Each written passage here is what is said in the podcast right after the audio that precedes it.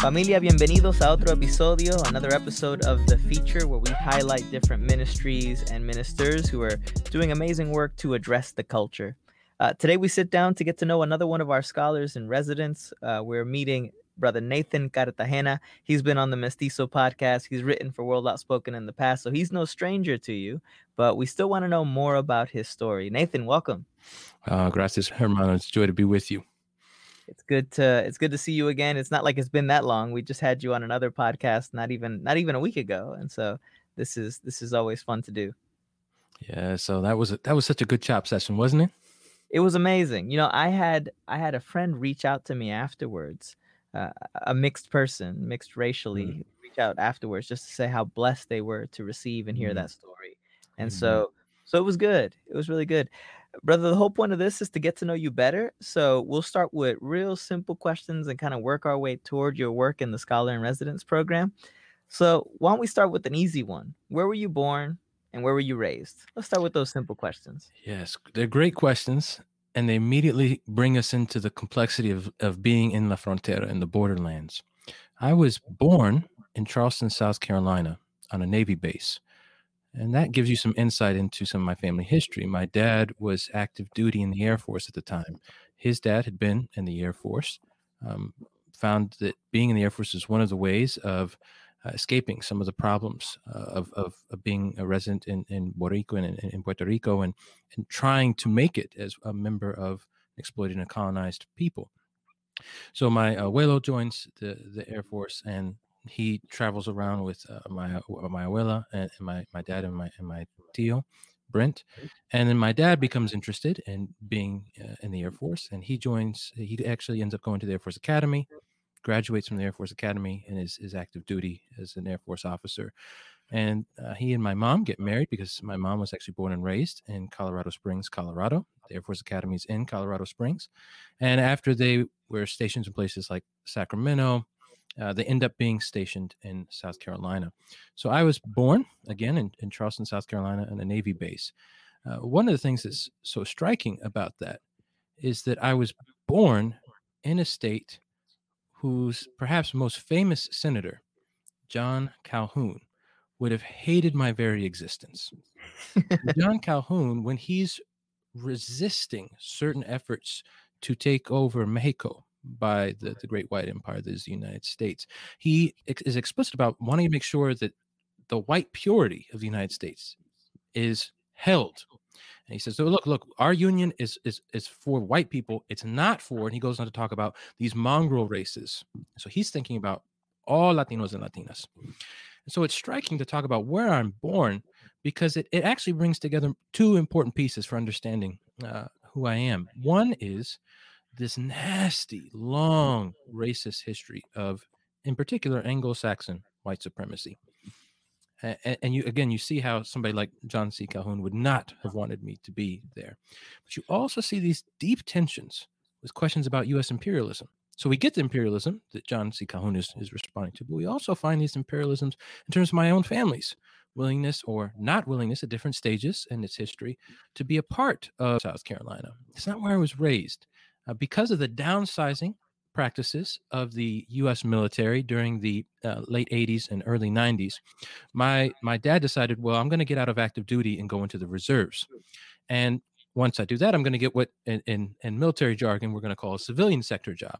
So my dad ends up being an environmental engineer for multiple uh, power companies. And that ends up bringing us up to the Northeast. We live in Philadelphia for about a year, and then we move to New Jersey. And that's for the most part where I was raised, is in central New Jersey, right next to New Brunswick, very close to Princeton. Uh, and one of the reasons that's important is because New Jersey has a very different racialization history than, say, South Carolina. And it's important to recognize that New Jersey's proximity to Philly on the one hand, but especially to New York on the other, mm-hmm. makes it a place where those that are from Puerto Rico, who, for example, during the bootstrap movement where there's a, a, willingness on the part of the mainland United States to encourage people to come from Puerto Rico to get jobs and work in uh, in factories, for example. Uh, well, many of those sisters and brothers, hermanas and hermanos, they they settle in places like New York, in places like Brooklyn. They, uh, you got it. Yep, Newark. Exactly. So one of the things that ends up happening is many Puerto Ricans develop relationships of solidarity with African Americans. And that shapes the racialization practices of all Puerto Ricans in places like New Jersey.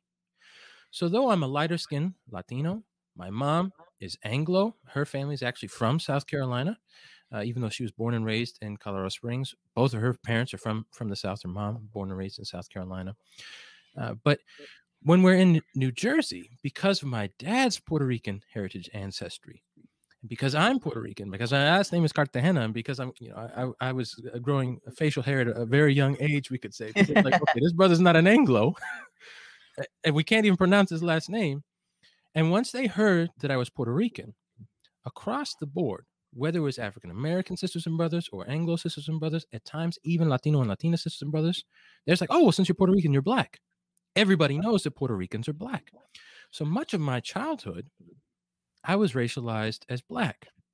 And initially, I didn't know what to make of it, but because of the ways I was treated, as one that was seen as a racially inferior male, as one that was constantly uh, had the N word hurled at me.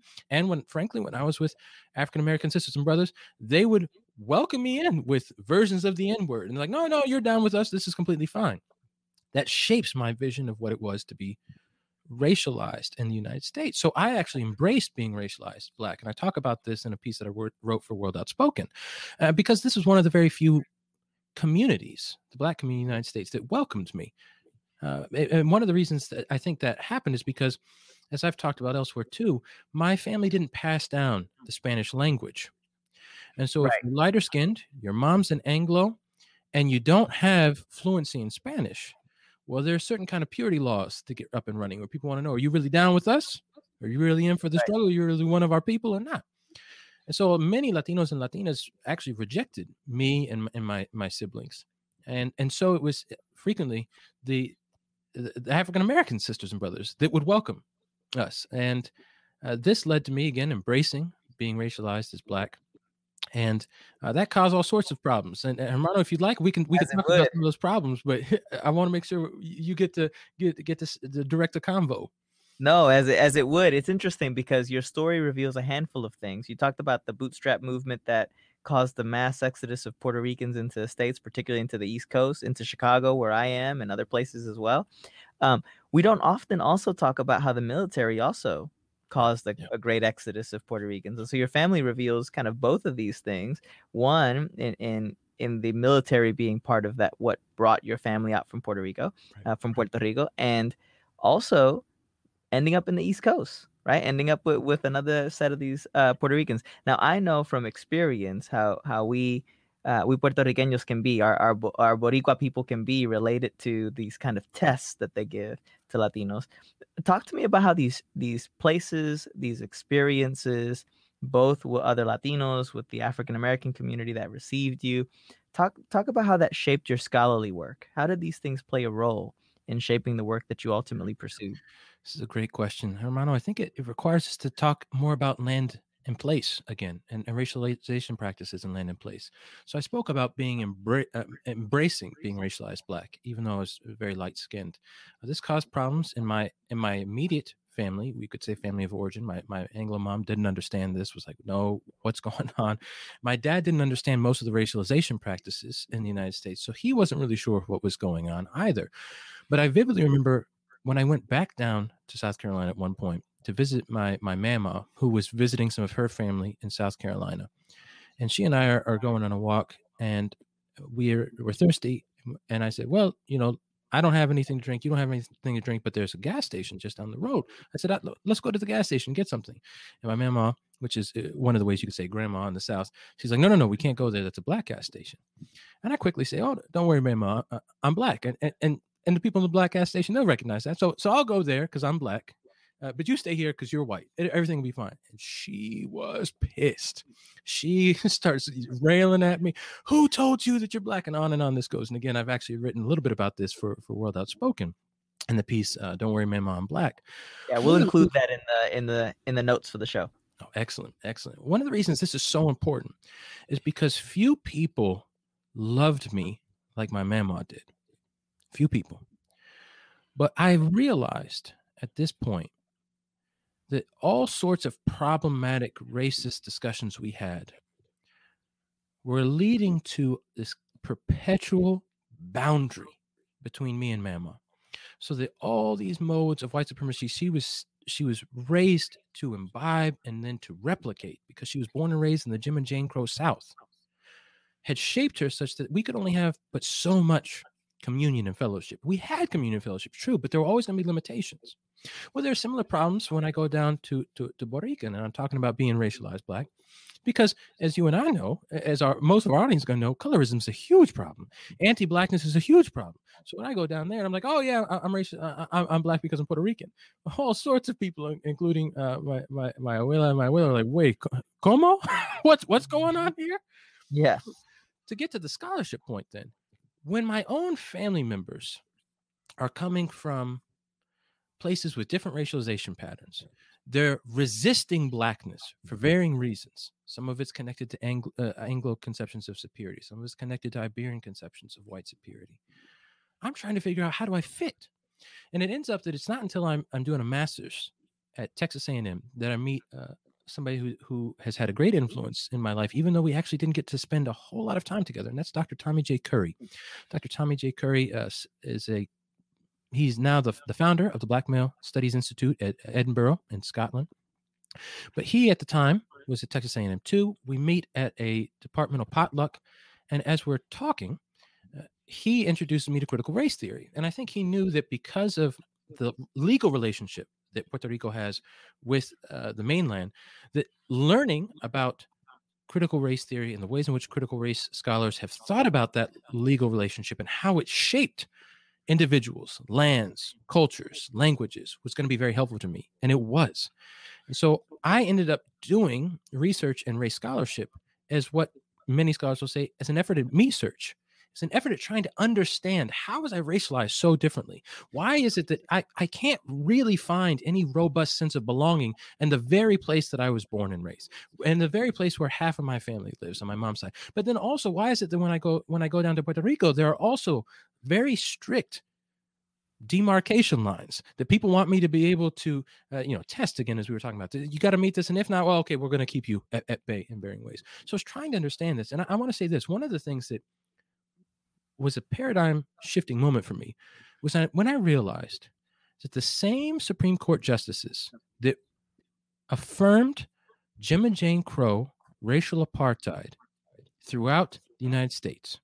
So you get Jim and Jane Crow, South Carolina. Those justices whose decision has a tremendous impact in shaping my mama, my grandpa, and all my mom's side of the family were also the ones that ruled in the insular cases.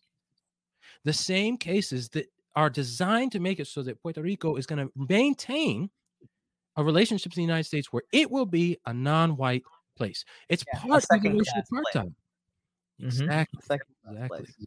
So I, I I realized, wait, it's not just general patterns of white supremacy, but it's actually legal patterns of white supremacy, institutional and, and systemic legal patterns of white supremacy that have shaped both of my families in profound ways.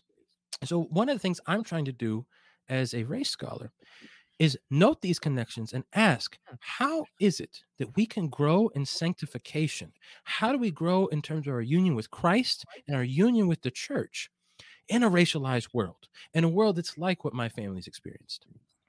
Now, you raised the church there, which is great because I wanted to ask you we've talked a lot about your family and where you were born, but I also do want to know about your church experience talk to me about how you came to faith and and how your faith experiences intersect with with these kind of racialized ways of of understanding yourself and who you are in relation to your family right? These things all intersect. So how is the church interwoven as part of this story?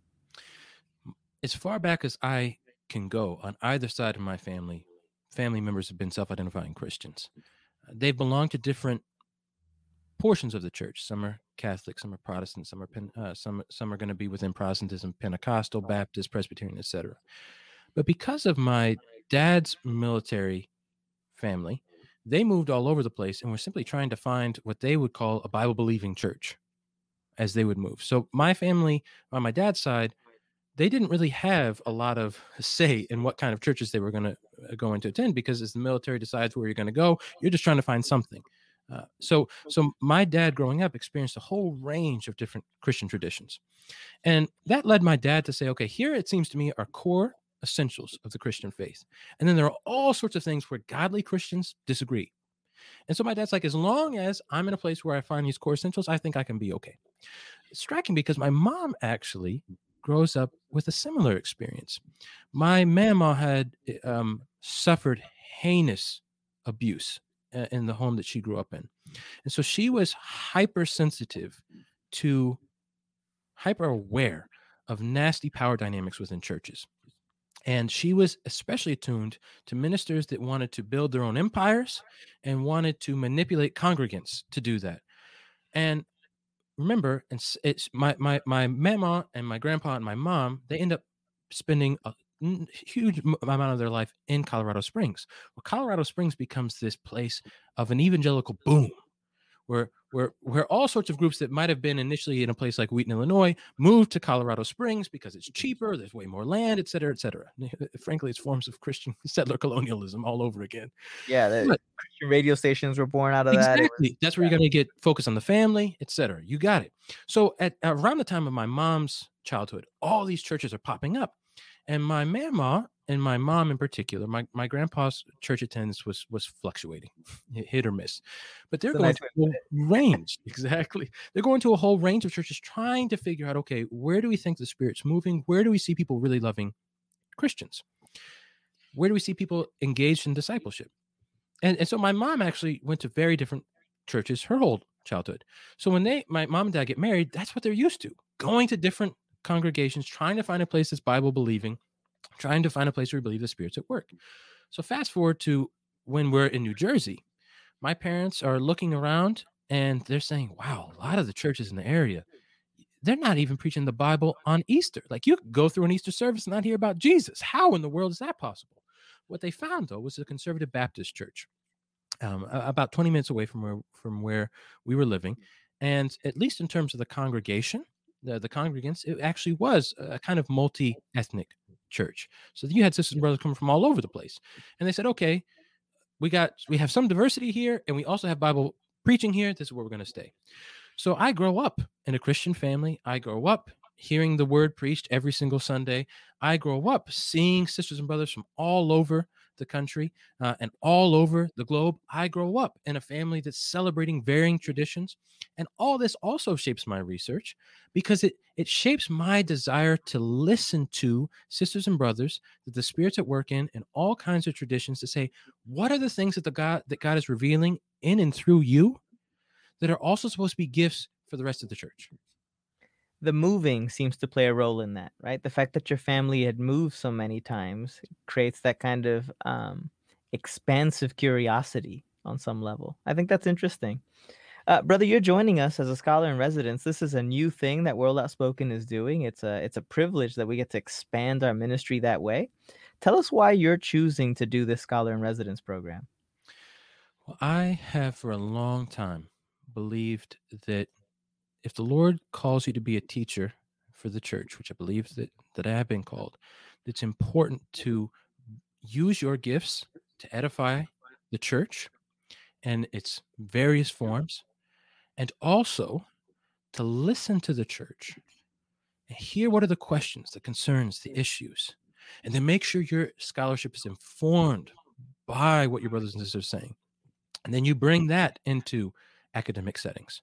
So I I see myself as a committed churchman trying to bring the the the, the gifting that I have to the church the ways that I'm able to read and to think and to listen and all the skills that, that I've developed. I want to I want to bless the church and I want to bless mi gente with those, but I also want to be blessed by them and then say, okay, as we're hearing from you all, what are the questions? What are the issues that, that those that the, that the Lord has called to be in academia, for example, need to center And how is it that because perhaps we're we're often not as scholars as attuned to the needs and the and the questions of local congregations of broader denominations. We instead get trained into certain literatures that say oh these are the key questions you need to answer. But they're often not the questions that the people on everyday life are are trying to answer. So for example when i remember i was in i was in high school it was a summer break and i'm working with a lawn crew and uh, all of us are Latinos from different from different parts of, of Latin America, but all of us are Latinos, and we end up going and, and, and trimming some bushes at a parish house. And as we're doing this, it ends up that the uh, that the rector comes out of this house and hang on, Nathan. I need to clarify because some some some of our Latino audience might not know what a parish house is, yeah, right? Please, the, the form of, of church tradition that may not exist. You mean you mean a home that is offered to the the the pastor or leader of the church that's there, correct? Exactly right. Yep. So you might have a, a, a congregation has a church building, and then they have a home that they that that the, that the church, as it were, owns, and that's where the minister lives. You got yep. it exactly. So we're trimming uh, the bushes at a parish house in the backyard at this point, and it's all hedged in. It, it reminded me a lot of uh, you know, some of the ways people might talk about an Edenic garden. and as we're trimming, the rector comes out and and starts cursing us out, and and it gets to a point where he asks if we even have papers. So he means immigration papers. Can you prove to me that you belong in this country and that you're not just illegal? and of course, he would have said uh, uh, illegal aliens and all these sorts of nasty racist uh, um, terms. And I remember thinking, as I'm suffering these forms of, of evil, I've not heard any sermon on how we're going to welcome the stranger, the immigrant, the refugee, and how we're going to disciple people who suffer that. And I'm not, and, and as, as I kept, so that was in high school, but as I went through undergrad, grad school, unless I was engaged in a certain race scholarship, no one was asking and answering that question either. And so it became clear to me that the kinds of questions that many in, in, Latino Latina circles are asking, and they're hoping to hear a word from those that are also committed Christians, committed scholars. They're not getting asked, they're not getting answered. And as somebody committed to mi gente, as somebody that's committed to El Pueblo, I want to hear, I want to learn, I want to be edified by my people, but also want to say, what what my people's talking about, this is something we're going to center. At least I'm going to center in my scholarship. That's very important, brother. You know, it's unique though. So let me ask, have there been any heroes or models that you look at to say, here is someone who was doing that kind of centering of el pueblo, centering of the people in his, in his research, in his scholarship, in in in his church ministry or or hers, right? Uh, is there is there a hero or model that you look to to say I, am trying to do work in, in in the vein or line of this person? That's a great question. So the first person that that helped me to think about doing work for the people f- within a kind of tradition was actually the the the Scotch Irishman Alasdair MacIntyre, who's uh, who, who's not known for promoting race scholarship, for example. Author of After Virtue, right? Exactly, author of After Virtue. He he taught at many schools in the United States. He's, he's still still alive. Uh, he's now a retired professor because uh, his last place was at uh, Notre Dame, so he still has connections to Notre Dame in South Bend, Indiana. But he was one who said, "Look, you got to pay attention to to the questions that that everyday people are asking, because they're in your efforts to answer those questions. Oh, you'll go a long ways." And I'll I'll never forget, too.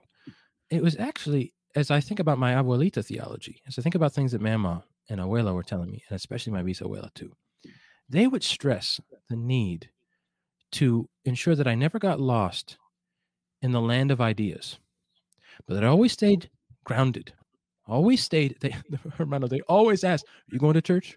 What's the church? Oh, I'm like we like. Look, we're still at the same congregation. Yes, I'm involved in these ways. All right, hold on. Nathan, are you telling the truth? That's what that's. this is the kind of questions they wanted me to be connected in a thick, in a thick way to, to, to, to a congregation, to the people. And I remember all three of them would tell me, never lose sight of the people because the Spirit of God is at work in the people. And the Spirit of God is going to be calling you to pay attention to how oh. God's at work in the people. So I say that because it was actually a kind of blending for me personally of the insights, the academic insights of, uh, of Alasdair MacIntyre with my Abuelita theology. It's like, oh, it could come together like this. Now, I'll also share to go back to my points about being racialized as black. In New Jersey, I frequently came to Latino and Latina issues obliquely, so like indirectly. And I frequently came to them through historic, prominent African American authors. For example, W.E.B. Du Bois, Toni Morrison, James Baldwin. All three have, have had a profound influence on me. And all three were deeply committed to doing scholarship and or various kinds of writings. When you think about Baldwin, um, plays, uh, novels, uh, essays, etc. All all three said, no, we want to we want to hear our people, we want to participate in the lives of our people, and we want to offer resources that are going to nourish our people. And they're actually some of the ones that helped me too as I was in graduate school to think through how this could work. And then I'll stress that for me, one of the other paradigm shifting moments came when I read uh, portions of, of Gloria Anzaldua's book, uh, The Borderlands La Frontera. And especially when I read the chapter, How to Tame a Wild Tongue. And given my hard history with Spanish and with language and the kinds of racialization patterns that I underwent, I went, whoa.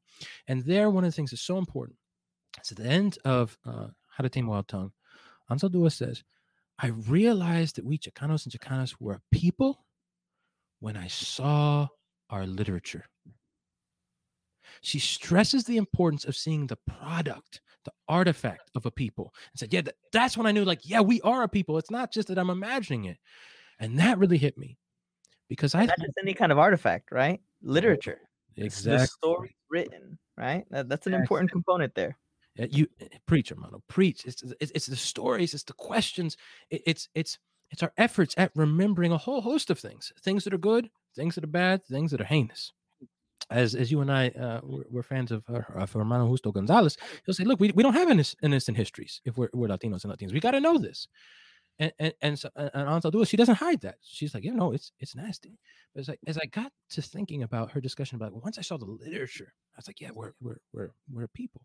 I thought, Lord, how do I contribute to the long tradition? It's not like these literatures don't exist for, for Latino and Latina communities, for example, or for for for mixed race peoples.